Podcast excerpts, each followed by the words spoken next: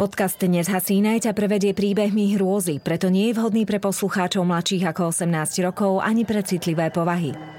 Za siedmimi horami, za siedmimi dolami, kde sa voda sypala a piesok sa lial, žili tvory tajomné, diali sa veci záhadné.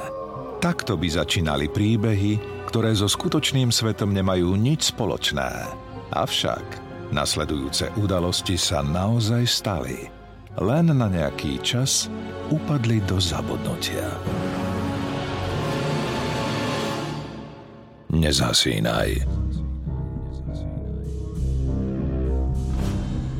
Prekliata dýka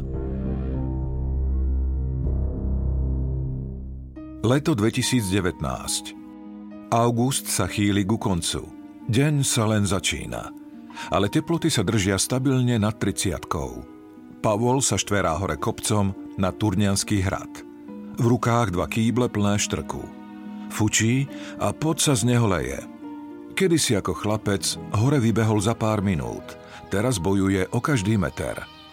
Roky, ktoré strávil v krčme pri poháriku, sa na ňom podpísali. Na chvíľu sa zastaví a do prašnej cesty vypluje hustú slinu.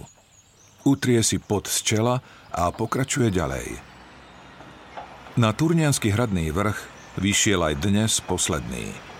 Chlapi sa už pustili do práce. Malta sa miesi. Pavol nikdy na stavbe nerobil a k fuške na hrade sa dostal cez úrad práce. Aj tak sa za neho musela prihovoriť švagriná. Je pravda, že murárov sem ani nehľadali. Zo pár miestnych si povedalo, že chcú zrúceninu hradu opraviť. Tak sa do toho pustili. Dostali na to aj nejaké peniaze od štátu, ale Pavol sa nestará. Platia dobre a robota to nie je zlá. Dnes majú postaviť lešenie okolo vchodu do južnej veže. Robí, čo mu majster povie. Medzi chlapov úplne nezapadol, ale rozumie tomu. Prišiel na stavbu neskôr, len tento týždeň. Pravda, poznajú sa zbežne s krčmi, ale nikdy nesedeli pri jednom stole. A vlastne ani tam sa Pavol už nejaký týždeň neukázal. Je to už mesiac, odkedy si zakázal piť. Fľaše tvrdého vylial. Krčme sa vyhýba. Musí vydržať, hovorí si. Ale pri myšlienke na vychladené pivo mu vyschne v hrdle. Jazyk sa mu nalepí o podnebie úst. Zamľaská. Siahne po minerálke a hltavo vyslope pol fľaše. Nie je to ono, ale aspoň ho tak nesmedí. Čaká ho ďalší dlhý deň fyzickej roboty. Počas obednej pauzy sa chlapi utiahnu pod stromy. Preč z páliaceho slnka. Otvoria si pivo a debatujú. Pavol sa radšej zdvihne a zamieri bokom, medzi stromy. Všimne si to ujko Smatana, starý murár pred dôchodkom a na tvári sa mu objaví úškrn. no čo je? Čo? Máš dosť, zelenáč? Čo by? Idem tam e, poliať e, stromčeky. Ujko Smatana sa zasmeje škrekľavým prefajčeným hlasom a vráti sa k pívku. Uh-huh. Tak si len daj pozor. Nech ťa neschmatne hradná pani začuráka. Ty abstinent. Chlapi sa rozosmejú. Pavol len mávne rukou. Poverčivý starý chren.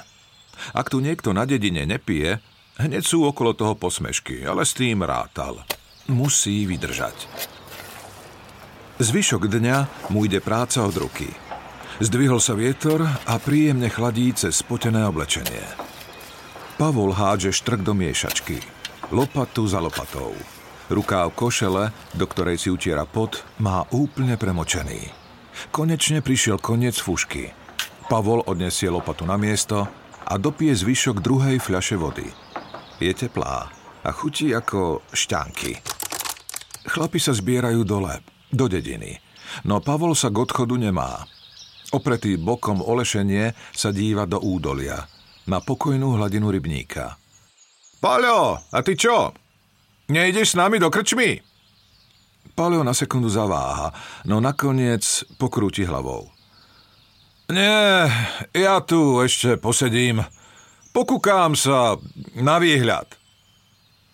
Chlapi čo si zborovo zašomrú, no napokon nad ním mávnu rukou a poberú sa preč. Na kopci zavládne ticho. Pomaly sa zvečerieva a Pavol, hoci nerád, zberá sa na odchod domov. Vždy sa snaží tráviť čo najviac času niekde inde. Doma ho čaká matka, jej jedovaté reči a zlostné oči. Presne preto je aj tu. Plánuje si našetriť nejaké peniaze na vodičák na kamión a čo najskôr vypadnúť z tejto diery. Robotu má už prislúbenú. Len vydržať nepiť a ušetriť si peniaze na kurz. Tisíc eur to nie je málo. Toľko ešte Pavol pokope hádam ani nevidel. Určite nie vo svojej peňaženke. Vydrží tu ešte pár mesiacov. Dorobí vodičák a len sa za ním zapráši. Uvidí nejaký kus sveta a ani sa nezderie. K jeho cieľu mu však chýba ešte slušná suma. Medzi tým slnko zapadlo. Obloha nad hradom zčervenela. Na cestu po tme si netrúfa. Cestička je zradná a je ľahké pošmiknúť sa na stopách po stredovekých vozoch vritých do zeme – Mal by vyraziť. Zastaví sa pri lešení a z celej sily sa ním pokúsi zatriasť. Drží pevne.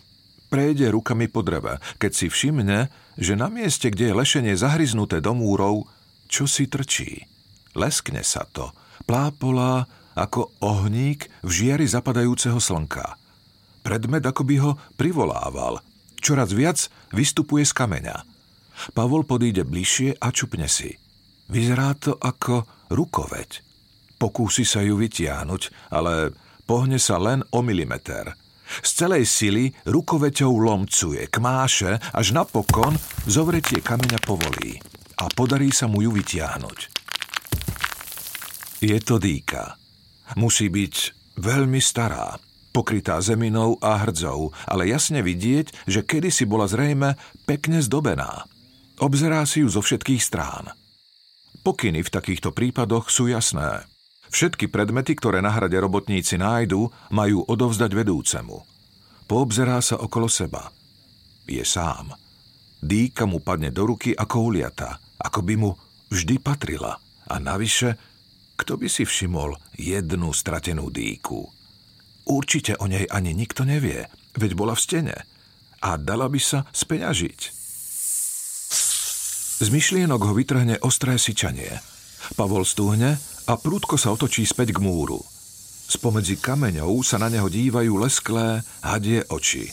Škvrnitý tvor teraz sedí skrútený na mieste, odkiaľ Palo vytiehol dýku. Had vyplazí jazyk a prikrčí sa k útoku. Pavol zakľaje. Inštinktívne sa zaženie dýkou a nešikovne odskočí. Had je rozkrojený hladkým rezom. Polovicami tela šklbe a trhá. Nerozumie tomu. Dýka je predsa tupá. Nie je možné, aby... Z tela mŕtvého hada vylezie malý hadík. Za ním ďalší a ďalší. Postupne z brucha vyliezajú desiatky hadích mláďat pokrytých krvou. A všetky sa krútia a plazia k Pavlovým nohám. Vyliezajú mu na topánky, až plahajú sa po nohách. Pavol sa snaží striasť zo seba hady, ktoré sa mu obtáčajú okolo prstov a lezú hore po nohaviciach. Dýka mu v tom zmetku vypadne z ruky. Rozbehne sa dolu kopcom. Medzi stromami je už. Nevidí ani nepozerá kam šliape. Nohy utekajú samé. Pri zákrute sa pošmikne a tresne hlavou o zem. Pavol sa pomaly všuchne do domu. Do chodby vojde matka, ale on si ju nevšíma. Pred očami má stále krútiace sa hadie telá. Navyše pri tom všetkom stratil dýku. Toho štve najviac. Ráno ju chlapi nájdu a odovzdajú. Alebo na nej zarobí niekto iný. Posraté hady. Ty si zase pekne dorichtovaný. Kde si bol? V krčme? Ale nie, nie, mami. Zdržal som sa v robote. Pozrime ho. Najprv ho nejde dostať do práce a teraz z práce. Pavol si potichu zašomre a prejde popri matke do kuchyne. Na sporáku nájde varené zemiaky a rovno z hrnca ich viedá.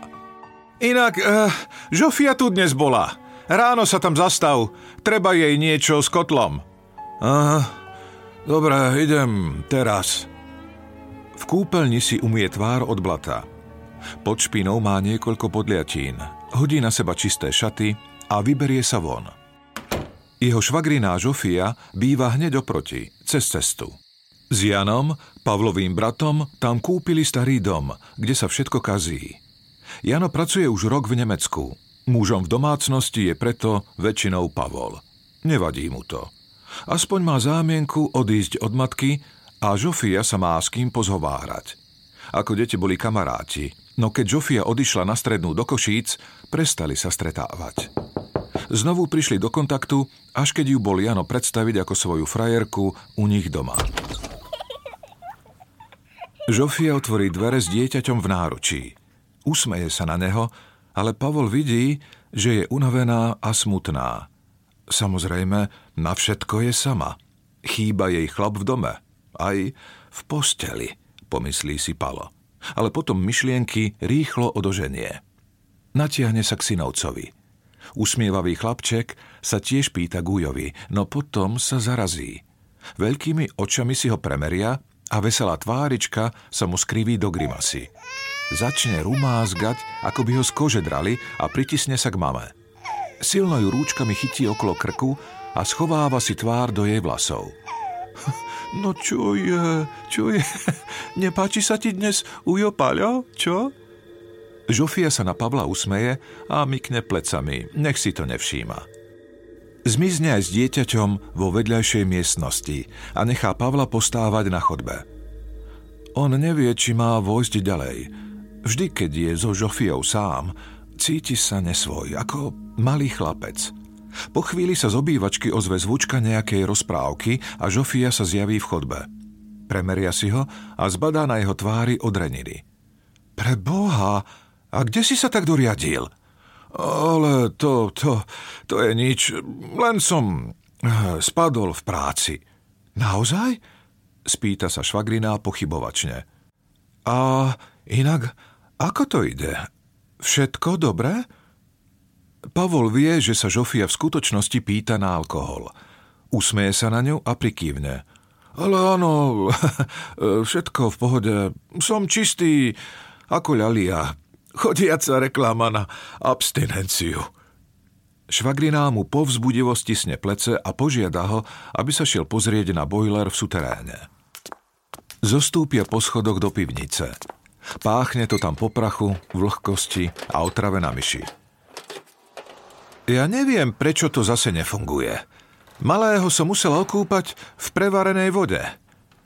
Pavol je prekvapený, že starý 30-ročný boiler ešte vôbec funguje, no nepovie nič.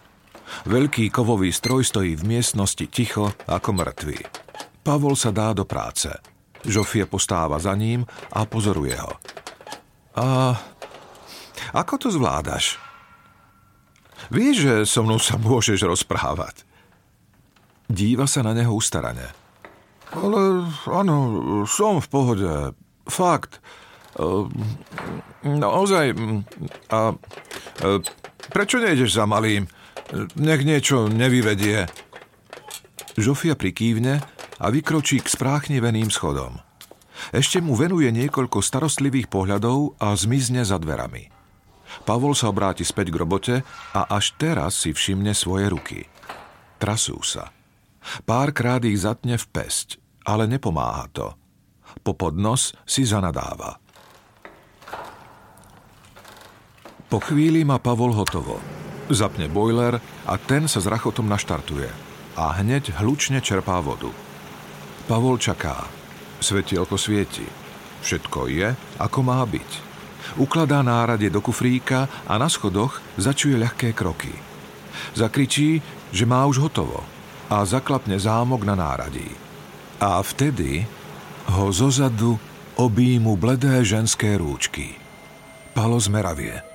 V jednej sekunde ako by sa premenil na sochu. Rúčky sa mu plazia po chrbte, cez ramená, až ho pevne objímu okolo hrude. Kufrík mu vypadne z rúk. Žofia Cíti, ako sa mu telom rozlieva horúčava a chlbky na krku sa zježia od dýchu, ktorý ho poštekli na uchu. Hlava sa pomaly priblíži k Pavlovmu uchu a sladkým hlasom zašepká.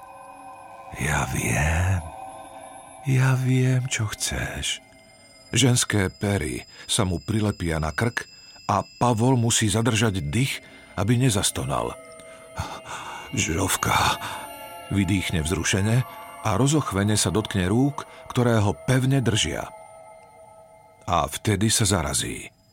Namiesto hebkej teplej pokožky narazia jeho prsty na suchý, hrboľatý povrch. Koža sa pri jeho dotyku lúpe. Ruky sú studené ako smrť. Spanikári a snaží sa zo zovretia vyklznúť, ale ruky ho obopínajú prekvapivou silou.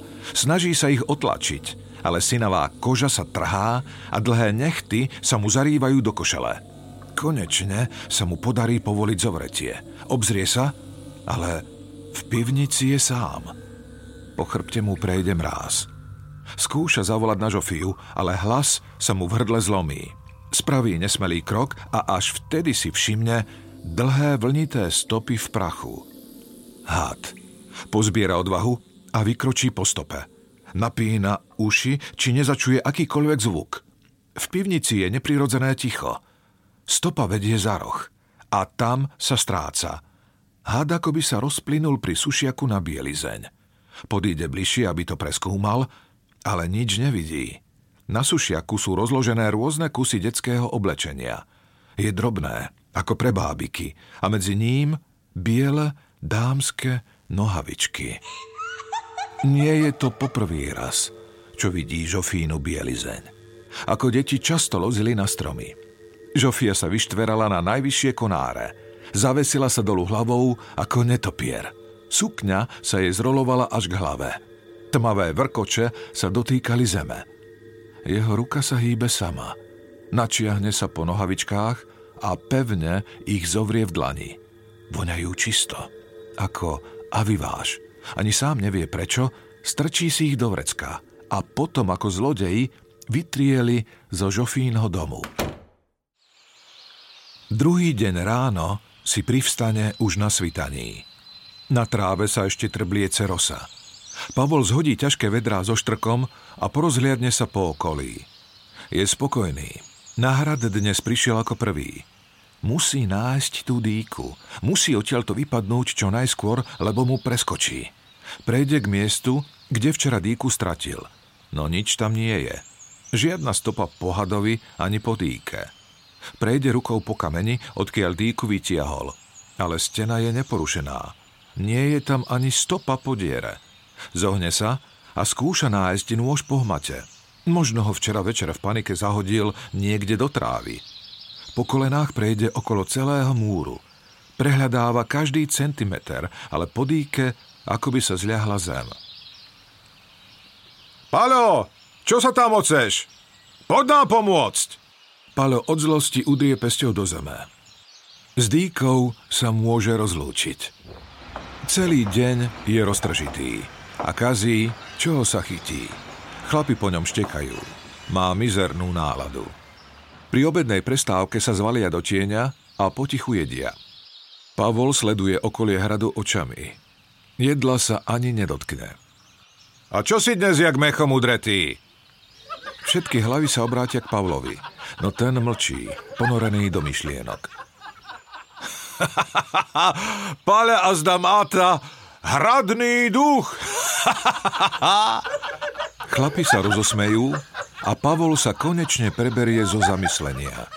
Všimne si, že si z neho chlapi robia posmech. Tak na nich len mávne rukou, nech dajú pokoj. Jeho reakcia vzbudí ešte väčšie pobavenie. Ale no tak, sklapnite všetci. Z toho sa sranda nerobí. Hlavne tu nie. Preruší ich ujko smatana. Nervózne sa prozliadne a prežená. Ja som Kristínu Bebekovú videl. Ako malé decko, pri sám Bohu. Vybehol som sem na kopec a zrazu sa úplne zamračilo. Začal fúkať studený vietor až do kosti. A vtedy som ju uvidel. Chodila medzi ruinami. Cez steny a všetko. Potom si ma všimla. Len stála a pozerala sa na mňa.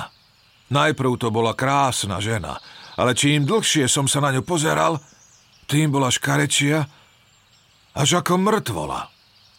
Koža sa jej odlupovala. Nevedel som čo, tak som len zavrel oči, padol na kolená a modlil sa očenáš. Dookola. Otvoril som oči, až keď prestal vietor a bola preč. Chlapi si medzi sebou zašomrú. Všetci už príbeh Uja Smatanu počuli niekoľkokrát. Vážia si ho, preto ho nikto neprerušuje, ale poza chrbát sa starému len uškrňajú. Pavol však zbledne a prisadne si bližšie k chlapom. No jasné, Kristýna Bebeková. Už si spomenul. Matka ho zvykla strašiť zlou hradnou pani, že si pre neho príde, ak nebude poslúchať. Najmä v noci, keď sa mu nechcelo ísť spať. Deti, ktoré v noci nespia, si vraj odnáša so sebou na hrad a tam ich trízni. Malý Paľo vtedy síce zaliezol do postele, ale očami ešte dlho sledoval izbu v strachu, že si po neho duch skutočne príde. Dodnes sa cíti v tme nesvoj. Pri jeho bratovi už matka uplatňovala miernejšie výchovné metódy. Na legendu si už roky nespomenul. Vedie to len taká miestná rozprávka. Ale včera áno. V pivnici, keď sa dve kostnaté synavé ruky do neho zarývali nechtami – že by to bola ona? Chlapi sa začnú rozprávať o legende, ktorá sa k Turnianskému hradu viaže. V okolí ju pozná síce každé decko, no ukáže sa, že si ju každý pamätá nejako inak. Jediné, v čom sa zhodnú, je, že bol niekto zavraždený. Ujko smatana si ubalí tučnú cigaretu. Veľa významne si odkašle a z chuti si pripáli. Mmm, Starý bebek, pán a tyran Gemeru, mal dve dievky. Ako bol on zlý a krutý, taká bola aj jeho Kristína. Staršia, taká pyšná parádnica. Mladšia Katarína bola skromnejšie, ale aj menej pekné dievča. Na turni sa schovávali pred Tatármi, toto bola pevnosť. No a tak mladšia padla do oka mladému rytierovi – Požiadali o ruku a ona súhlasila. To ale neznesla staršia sestra. Ona bola krajšia. A ako by to bolo, keby sa jej sestra vydávala ako prvá? Chcela mladého zviesť, ale nepodarilo sa jej to. Zabodla mu dýku do chrbta a zvalila to na sestru. Nikomu sa nezdalo, že by milá mladšia sestra spáchala taký hrozný čin. Rozhodli sa to dať rozsúdiť Bohu. Keď pri Božom súde vzala Kristína do ruky dýku, ktorou bol rytier zabitý, z dýky sa začala liať krv. Než ju mohli rozsúdiť, zabodla si od zlosti dýku do srdca. Medzi mužmi ostalo ticho. Niekoľkí sa neisto porozliadli po okolí kopca, ako by mali hradnú pani zazrieť. Pavol mal oči prilepené do zeme. Na krku znovu zacíti jej dých – a strasie ho. Ja viem, viem, čo chceš. Pavol je po zvyšok dňa napätý a rovnako aj ostatní chlapí. Len čo môžu položiť prácu, rýchlo sa poberú dolu kopcom. Nechcú, aby ich tam zastihlo šero. Pavol ide tento raz s nimi. Konečne je Pavol dolu v dedine a hradný kopec nechal ďaleko za sebou. Len čo vojde šuchtavým krokom do uličky, zbadá, ako mu od brány máva Ján. Až teraz si spomenie, že má byť tento víkend jeho mladší brat doma. Zdvihne ruku na pozdrav a pridá do kroku. Jano vyjde pred bránu a usadí sa na lavičku pred domom. Bratsky si podajú ruku. Reč medzi nimi nestojí, no okrem noviniek si zväčša nemajú čo povedať. Jano sa zvali na lavičku a slastne poťahuje z cigarety – Mm, a čo ty? Ako ide robota? Ešte vám to tam nepadlo na hlavu? Pavol sa drsne zasmeje.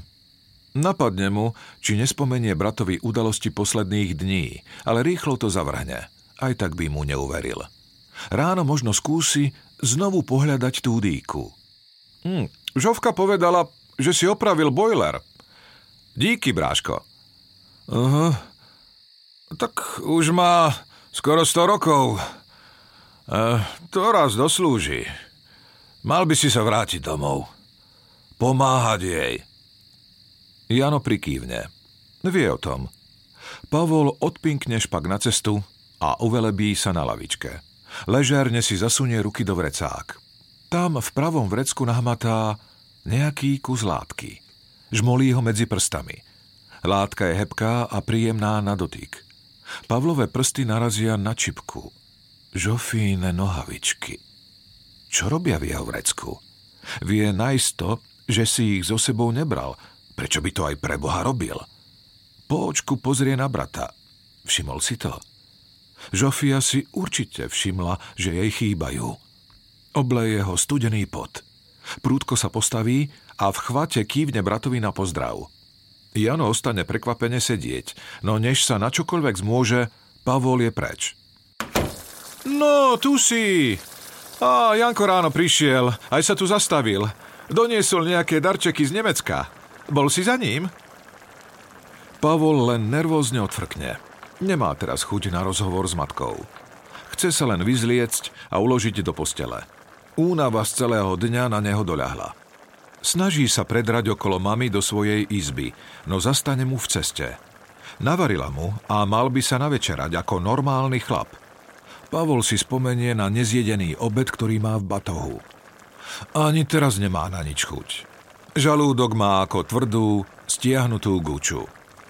No, Paľko, poď, nevymýšľaj a zajed si, ale mami, povedal som, že nie som hladný. Daj mi pokoj. Pavol zatresne za sebou dvere a sadne si na posteľ. Ruky sa mu chvejú čoraz viac. Skúša triašku zastaviť, no nejde to. Leje sa po ňom studený pot a v ústach má sucho. Napil by sa. Niečoho poriadného, tvrdého, aby zo seba zmil hambu. Ešte tri mesiace. Tak si to rozrátal. Každý mesiac si ušetrí dve stovky. Potrebuje vydržať, aby mal dosť peňazí a mohol vypadnúť. A už sa nikdy neobzrieť späť. V izbe akoby nezostal žiaden vzduch. Pavol šmátra v tme po nábytku, až sa dostane k oknu. V dome naproti sa ešte svieti. Vidí v oknách čierne siluety Jana a Žofie. Pouličné osvetlenie je vypnuté. Niekde v diaľke húka sova a nad tým všetkým zlovestne činie hrad ako oči, ktoré ho sledujú. Potom v oknách na protiľahlom dome zhasne svetlo. Páľo tuší, čo to znamená. Jano si ide plniť manželské povinnosti. Rukou intuitívne zájde do vrecka nohavíc a vytiahne biele voňavé nohavičky. Priloží si ich k tvári a v lone sa mu rozleje teplo – Cíti levanduľovú aviváž, no pod tým, hlboko vo vnútri látky, je aj iná vôňa. Žofína. Rozopne si zips na nohaviciach. Otvorí oči. Postel jeho brata stojí rovno oproti tej jeho. Pustí zovretie svojho údu a znechutene odhodí nohavičky do kúta. Zvezie sa na zem a snaží sa zastaviť triašku. Musí sa napiť. V tme cíti, ako by mu niekto dýchal na krk, ale zaženie ten pocit. Odíde do kuchyne a napustí si veľký pohár vody. Pohár vypije na dva hlty a dopustí si ďalší. Napadne mu, že by si dal do vody ľad, možno ho to schladí. Prejde k mrazáku a s rachotom vysunie prvú zásuvku. Pod vreckami s ľadom leží fľaša Jagermeistra. Kde sa tu vzala? Zdalo sa mu, že všetok alkohol ešte pred mesiacom vylial. Suchá domácnosť, tak sa to volá. Vezme orosenú ľadovú fľašu alkoholu do ruky a chvíľu sa na ňu díva. V ústach mu vyschne. Celý sa rozklepe. Najradšej by otočil vrchnák, počul chrupnutie kovu a vylogal pol fľaše. Nie, nesmie. Zabuchne za sebou mrazák. Priam uteká z kuchyne naspäť do svojej izby – ale vo dverách sa zastaví. To, čo vidí, mu vyrazí dých a pohár s vodou mu vypadne z ruky. Na jeho posteli sedí žena. Má biele šaty a dlhé tmavé vlasy. Pod ňou leží na chrbte muž. Žena na ňom sedí obkročmo, ako na koňovi. Páľo spraví nesmelý krok vpred a rukou šmátra po niečom, čo by mohol použiť ako zbráne. Rukou zavadí o prázdne vešiaky. Izbou sa ozve dutý, drevený zvuk. Ženín krk sa neprirodzene natiahne. Vlnitým pohybom sa dvihne až k stropu a otočí sa dookola. Jej krk je biely a šupinatý. Premeriava si ho veľkými čiernymi očami. Ženine ústa sa roztiahnu do úsmevu, ktorý sa tiahne cez celú jej tvár. Vyplazí na neho rozoklaný jazyk a prúdko vyrazí priamo na neho. Dlhý studený krk sa mu v sekunde ovinie okolo nôh, pása a hrude. Mesiac zasvieti do izby a Pálo si v tej chvíli uvedomí, že muža na posteli pozná.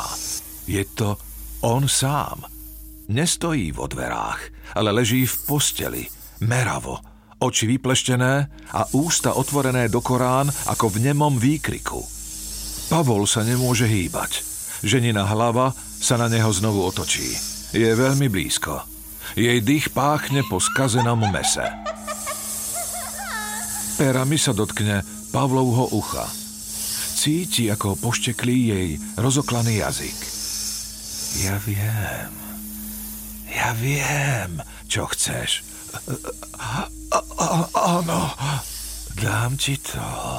Dám. Áno, áno. Žena roztvorí papuľu. Ústa sa jej napájajú pri ušiach. V hrdle sa jej plazia stovky hadov. Napne ju. Zvracia mu priamo do hrdla. A hady z nej sa plazia rovno do Pavlových úst. Cíti, ako sa mu mykajú v ústach a pokračujú dolu pažerákom. Pavol nemôže dýchať.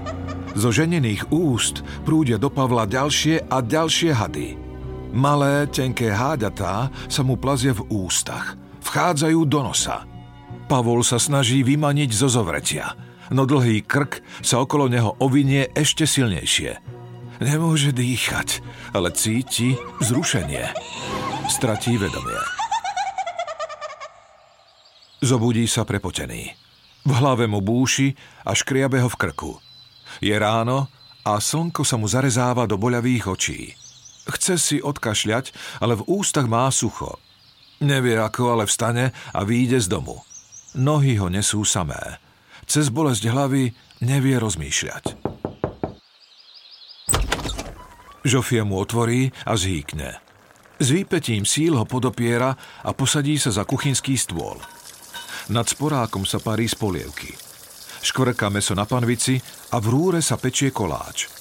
V miestnosti sa mieša silná vôňa všetkých jedál a Pavlovi príde nevoľno. No, tu máš, tu máš na napisa. Do chvíľu bude polievka. Dáš si? Pavol bezmyšlienkovite schytí pohár a vodu vypije na jeden hlt. Chutí kyslasto, ako pokazená. Vyplazí jazyk, no na vzduchu je pachuť ešte odpornejšia. Čo, chceš ešte vody? Nevyzeráš dobre. Pavol cíti, že chladná tekutina mu stiekla do žalúdka a tvrdá hruda pomaly poľavuje. Konečne sa mu podarí zaostriť zrak a zdvihne pohľad na Žofiu. Žofia si popod nos pospevuje a obracia sa pri sporáku. Pavol ju prebodáva pohľadom. Predstavuje si, ako z nej padá zástera aj tenké letné šaty. Horúci olej z panvice prská priamo na jej pokožku. Nebolí ju to. Páči sa jej to. Tancuje a vlasy jej horia. Je krásna. Všetko horí. A žiadna voda nikdy neuhasí jeho smet. Prúdko zavrie oči a potrasie hlavou. Nutkavé myšlienky sú však silnejšie ako on – Odváži sa znovu na švagrinu pozrieť.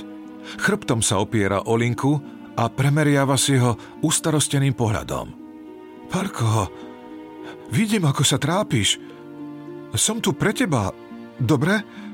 Žofia a jej biele nohavičky s ružovými kvietkami. Vysí dolu hlavou, nohami zakvačená na strome. Pavol je konár, ktorý ona stíska nohami – Ovíja sa okolo neho ako had. Pavol vyskočí zo stoličky a stisne Žofiu v náručí.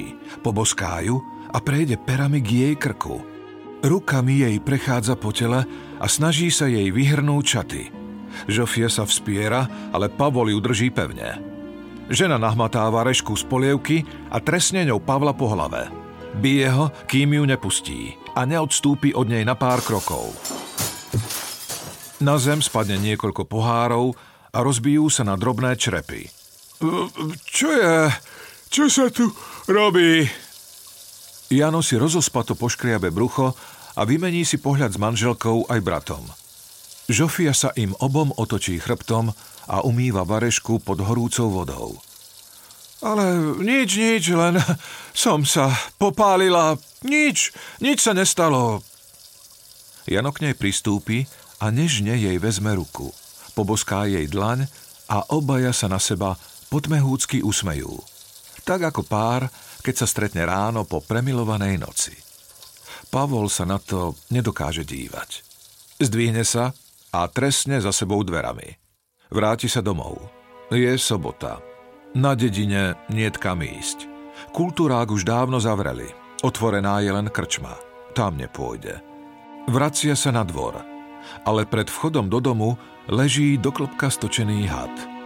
Škvrnité telo sa pri pohľade na Pavla natiahne. Had zdvihne hlavu a zadíva sa mu do očí. Zasypí rozoklaným jazykom, ako by mu niečo hovoril. Nie hadím jazykom, ale ženským hlasom. Počuje tie slová úplne zreteľne. Sľubuje mu, že mu dá, čo chce. Had sa pomaly odplazí pod kríky a Pavol vojde do domu. Vbehne do svojej izby a rukou zájde rovno pod vankúš. Namiesto mekej látky narazia jeho prsty na chladný kov. Dýka. Vezme ju do ruky. Padne mu presne do dlane, rovnako ako vtedy, keď ju držal poprvý raz. Jeho dýka. Iba jeho. Starožitná, s vyrezávanou rúčkou a vyleštenou čepeľou zaleskne sa na svetle. Pavol si prejde ostrým po prste a zanechá tam hlbokú čiaru. Z rany vytečie pramienok krvi a stečie po čepeli. Vpije sa do rukoveti. Pavol si sadne pred okno a čaká. Prejde niekoľko hodín, kým Žofia konečne výjde na dvor vyvesiť bielizeň. Pavol ju cez okno spaľuje pohľadom – z domu potom výjde aj Jano a zamáva manželke na rozlúčku. Bezstarostne vykročí cestičkou, zavrie za sebou bránu a zmizne za rohom. Ide zrejme do krčmy a tam sa nejaký čas zdrží. Pavol strčí dýku do vrecka a pevne zovrie rukoveď. Výjde z domu a kráča cez ulicu k švagrinej. Žofia si ho všimne. Rýchlo pobehne k bráničke a zamkne ju. Pavol schováva dýku v pevnom zovretí vo vrecku. Ostrie sa mu zarie do stehna. Tá bolesť mu prináša uvoľnenie. Cíti, ako mu látka nohavíc nasiekla krvou. Žofie odstúpi od bránky. Hlas má rozochvený. Paľo, Paľo, ja viem, prečo si tu. Ak som ti niekedy dala pocit, že... Ale ja, ja, ja to nechcem, dobre? Viem, že teraz nie si vo svojej koži, ale chcem, aby ti to bolo jasné. Mal by si ísť k doktorovi. Sľub mi, že v pondelok k nemu pôjdeš. A teraz už choď preč. Rozumieš? Po tejto vyhrážke sa Žofi otočí na pete a vbehne späť do domu. Paľo na jazyku cíti žlč. Telo mu pohltí neovládateľný hnev. Schytí bránku a lomcuje ňou. Kov o seba búcha. Celý plot sa trasie. V ušiach mu šumí krv. Ty, ty, špinavá suka, vráť sa sem, poď sem. Počuješ? Sama si to chcela. Provokovala si ma. Kurva! Paleo sa vráti domov. Dnu žiari zapadajúce slnko a naplňa jeho izbu teplým zlatým jasom. Paľo len sedí a hrá sa s dýkou. Na stehnách i na predlaktí si ňou robí tenučké, jemné pravidelné zárezy, z ktorých vytekajú kvapôčky krvi. Poskytuje mu to úľavu, aspoň niečo cíti. Jemnučká bolesť mu šumí v ušiach ako voda. Oblizne pramienok krvi, stekajúci po dýke. Priloží jazyk na ostrie noža a postupne ho viac pritláča o hranu. Skôr, než mu ostrie stihne rozoklad jazyk, začuje za dverami hlasy. Dýku rýchlo schová pod vankúš. Paľo, ahoj. E, žena ma poslala. No vraj sa s tebou mám pozhovárať. Čo je? Deje sa niečo? Paľo Janovi pokynie rukou, aby si sadol na posteľ oproti. Brat si rezignovane neochotne prisadne. Začne sa hrať s mobilom a len vzdychne. No tak čo? Paľo, viem pre teba niečo spraviť? Pavol pomaly zdvihne trasúcu sa ruku. Z Janových úst cítiť cigarety a pivo. Oči sa mu lesknú. Tam. Na hrad. Jano, poďme na hrad. Pavol prehovorí hlasom, ktorý akoby mu ani nepatril. Nespoznáva slová, ktoré mu vychádzajú z úst. Jazyk tvorí hlásky sám, bez jeho vedomia. určite? Vieš čo, no, nevyzeráš najlepšie, bráško. Našiel som na hrade dýku. Starožitnú. Hodila by dobré peniaze. Je tam hore. Schovaná. Pavol sa prosebne zadíva na brata. Jano mlčí, premýšľa. Potrebujem tie peniaze. Na vodičák, na kamión. Musím odtiaľ to vypadnúť. Ale veď je to krádež, nie? Tak koľko ti treba? Požičiam ti. Dve tisícky. Jano sa chytí za hlavu. Tak to je priveľa, toľko nemá, zamyslí sa. Vždy bol vynaliezavý, vedel sa obracať. Aj teraz rýchlo na mobile pogúgli bazár a online burzy. Dalo by sa to vymyslieť. Zdvihne sa. No tak dobre, dobre, dobre. Vezmem čelovku a poďme. Ak je to naozaj starožitnosť, možno by sa dala streliť niekde na nemeckom čiernom trhu. Možno to niečo hodí a bude na vodičák, aj na nový kotol. Nemčúry majú prachy. Bratia si na to podajú ruku a hneď aj vyrazia smerom na hrad. V lese akoby niekto uťal. Stmieva sa. Nepočuť žiadny štebot vtákov. Dokonca aj cvrčky úplne stíchli. Na stromoch sa zhromažďujú havrany a konáre ovísajú pod ich váhou. Ako bratia stúpajú hradným kopcom, zdvihne sa studený vietor – Pavol akoby nabral druhý dých. Kráča niekoľko metrov pred Janom. Kopec zdoláva s prekvapivou ľahkosťou. Nepotí sa a zmizla aj triaška. Janovi dochádzajú sily a začne zaostávať. Svieti si pod nohy čelovkou. Paľo! Paľo! Počkaj! Ale Paľo na Janové volanie nereaguje. Vetrisko čoraz viac silnie a strháva zo stromov lístie a drobné konáre. Pavol vyjde na čistinku a zamierí rovno k rozvalinám hradu. Zacíti pohľad, zarezávajúci sa do chrbta. Otočí sa a ona tam stojí. Kristýna Bebeková. Je krásna. Husté tmavé vlasy má vypnuté nad plecia a jej pokožka je biela a hebká ako slonovina. Pavol v ruke pevne zviera dýku. Kristýna k nemu pristúpi a stisne mu ruku so zbraňou. Zadíva sa mu do očí. Tie jej sú čierne a hlboko v nich sa zvíjajú tmavé hadie telá v nekonečných úzloch. Pavol sa obráti k cestičke, ktorá ústi do čistinky. Ponad les sa ozve zlovestný smiech. Vidí Jana, ako vychádza spomedzi stromov. Vietor mu zhrňa vlasy do tváre. Pavol pevnejšie zovrie dýku v ruke a vykročí k Janovi. Tak, eh, tak kde to je? Opýta sa Jano a obzerá sa okolo seba.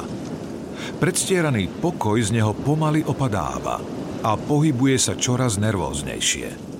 Na chvíľu sa bratovi otočí chrbtom a to Pavol využije.